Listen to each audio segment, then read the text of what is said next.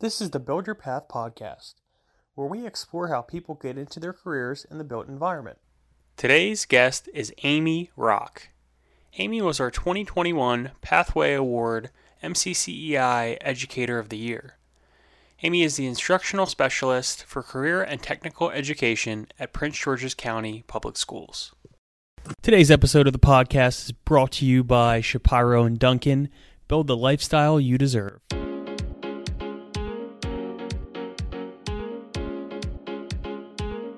Welcome on into the Build Your Path podcast. Uh, my name is Matthew Pine, and my guest today. Hi, I'm Amy Rock. I am an instructional specialist with the Department of Career and Technical Education for Prince George's County Public Schools. And part of my work is to work with our construction and development students and teachers and to manage all of our apprenticeship initiatives. Great. Um, so, Amy, we're uh, very pleased to have you on the show today. Great. Thank you so much. I'm excited. This is my first podcast. Oh, great. Awesome. Um, so you just gave us a little bit of an introduction. Um, do you want to say, you know, how long you've been in education or with um, Prince George's County? Um, it's been nine years now, going mm-hmm. into my ninth year with Prince George's County Public Schools, but I've been in education for much longer than that. Uh, not going to say exactly how long, uh, but yep. m- more than a couple decades. Um, and started out as a classroom teacher. Mm-hmm. And, you know, after 17 years in the classroom, I moved to central office positions and have just been continuing to grow in ways um, that I, you know, that I can help students. You know, the, the goal continues to be whether you're in the classroom or in central office, that the students come first. And so being able to reach a broader audience of students, um, and formulate some partnerships that are going to benefit them is is really what my work is about right now.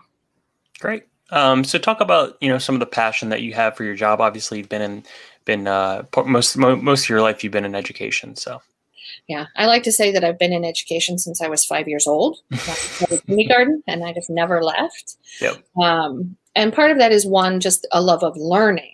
You know, on a personal level, you know, I love learning. I love mm-hmm. school. Um, I love new things. But working on the education side, it really is about for myself personally having a purpose. Um, you know, I'm a kind of person who, who needs a purpose in my life. I need to know that what I'm doing is making a difference, is somehow improving things around me and my community, whether that be for one individual student, whether that be for our school system. Um, that's just kind of what my drive is. And in this position, it's really about working to help students find a career path for them that they're excited about, a career path that is more than a job, that is going to allow them to to build a family, allow them to to participate within their community, uh, in, and allow them to really see their own growth potential. So that's really what gets me going every day is going out and being able to still work with kids and and see all of the great things that they're capable of doing. I did want to say uh, congratulations again for winning the MCCI Educator of the Year award. Um, you were the only person to win, uh, actually received two nominations. So clearly, your work is important. Well, and and I appreciate that from those who did do the nominations. Um, and and I want to make very clear that it is a team effort. Um, it is our business partners, it is our teachers, it is our mm-hmm. staff. Um, so I, I, accept it on behalf of of the whole team uh, yeah. for what we do. And I know uh, another finalist was James Palamaki, who's also with um, Prince George's County. Um, talk more about the uh, PGCPS Student Built House Initiative. Right. And that's where Jim works. And yep. Jim does a fantastic job with that. So I do want to give a shout out to Jim. Um, our student built house has been around since 1981. Uh, mm-hmm. A lot of people don't know that Prince George's County um, has been working on this project for that long. We have a foundation who supports us called the Foundation for Applied Construction Technology for Students, and they are our financiers. Um, they oversee that project. They buy the land. They they work on the costs, working out the budget, and we've built over 40 houses so far. And Jim, Jim Palamaki and Kirk Stifler are our site-based coordinators. They are the ones who are out managing that project every day uh, with our students. And how it works is from the foundation up. Uh, our students who are in our construction trades programs build that house. Uh, we have programs in carpentry, HVAC, electrical, masonry, and plumbing. And those students come out from their classrooms, put them on the bus down to the house, and they build the house. And we have expanded out over the past few years to include also students from our IT programs who come in and work on the low voltage security systems. We have our construction design management students who come out and are able to kind of experience the the build live, you know, instead mm-hmm. of seeing the drawing so that they can kind of see the difference between what you put into the computer program and, and what actually comes out. Um, and they've designed some different pieces as far as um, balconies and, and decks and things for us. And then our interior design students actually come in and help stage.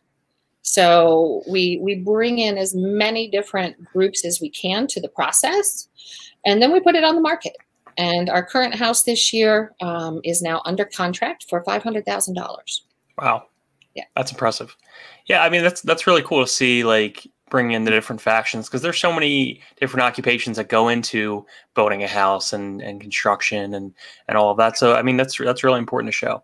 Um, talk a little bit about the apprenticeship Maryland program that you guys have uh, partnered with, instituted. Yeah, I'm going to actually back up a little bit on that because our first apprenticeship program um, we started in the district mm-hmm. to, to, grow our own. Mm-hmm. Um, we had set up a, a registered apprenticeship with our building services department for our construction trade students because we were having difficulty staffing those positions and so we figured let's let's take our students um, put them into an apprenticeship and then be able to grow our own employees who will stay with us in those positions so those students come to us in 11th grade you know, mm-hmm. as part of our construction programs, um, go through an interview process and, and an application process, and then begin working with us the summer of their junior year. And at the once they graduate and they have their certifications in level one and level two in their trade, um, they can be hired full time, and then we continue their apprenticeship. And so they continue their apprenticeship with Prince George's County Public Schools, with our building services department.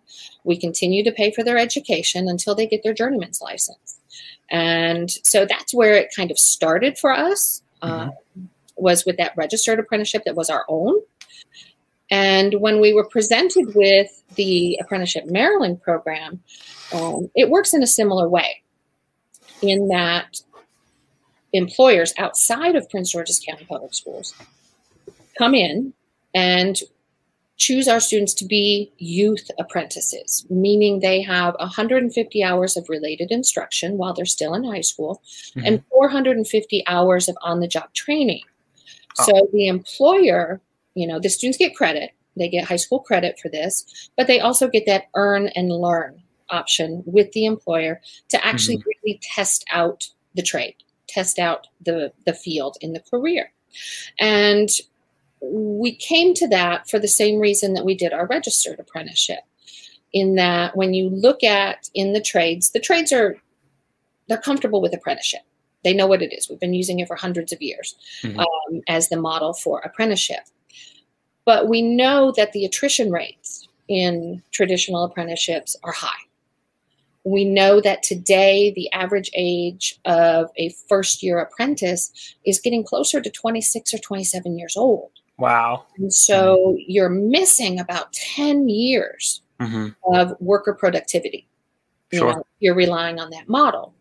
And so part of Apprenticeship Maryland is to recruit younger, you know, to, mm-hmm. to work with these employers and let them see the benefits of let's, you know, let's put them in this program while they're still in school. Let's let them try it out. Let's let you try them out and hopefully we will then be able to recruit in students who who really are passionate about it who've tried it they like it they want to continue. And so when they move into that traditional apprenticeship after they graduate they're more likely to stay. And so we see this kind of as a win-win on both sides. You can tap into that recruitment um, at a much younger age.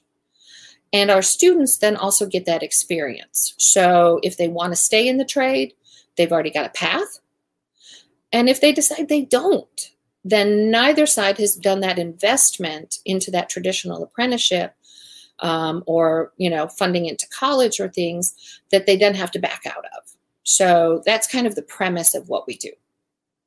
And actually, um, that's great. One of your nominations came from um, somebody over at MCA of Metro Washington. Um, talk about that partnership and what it entails.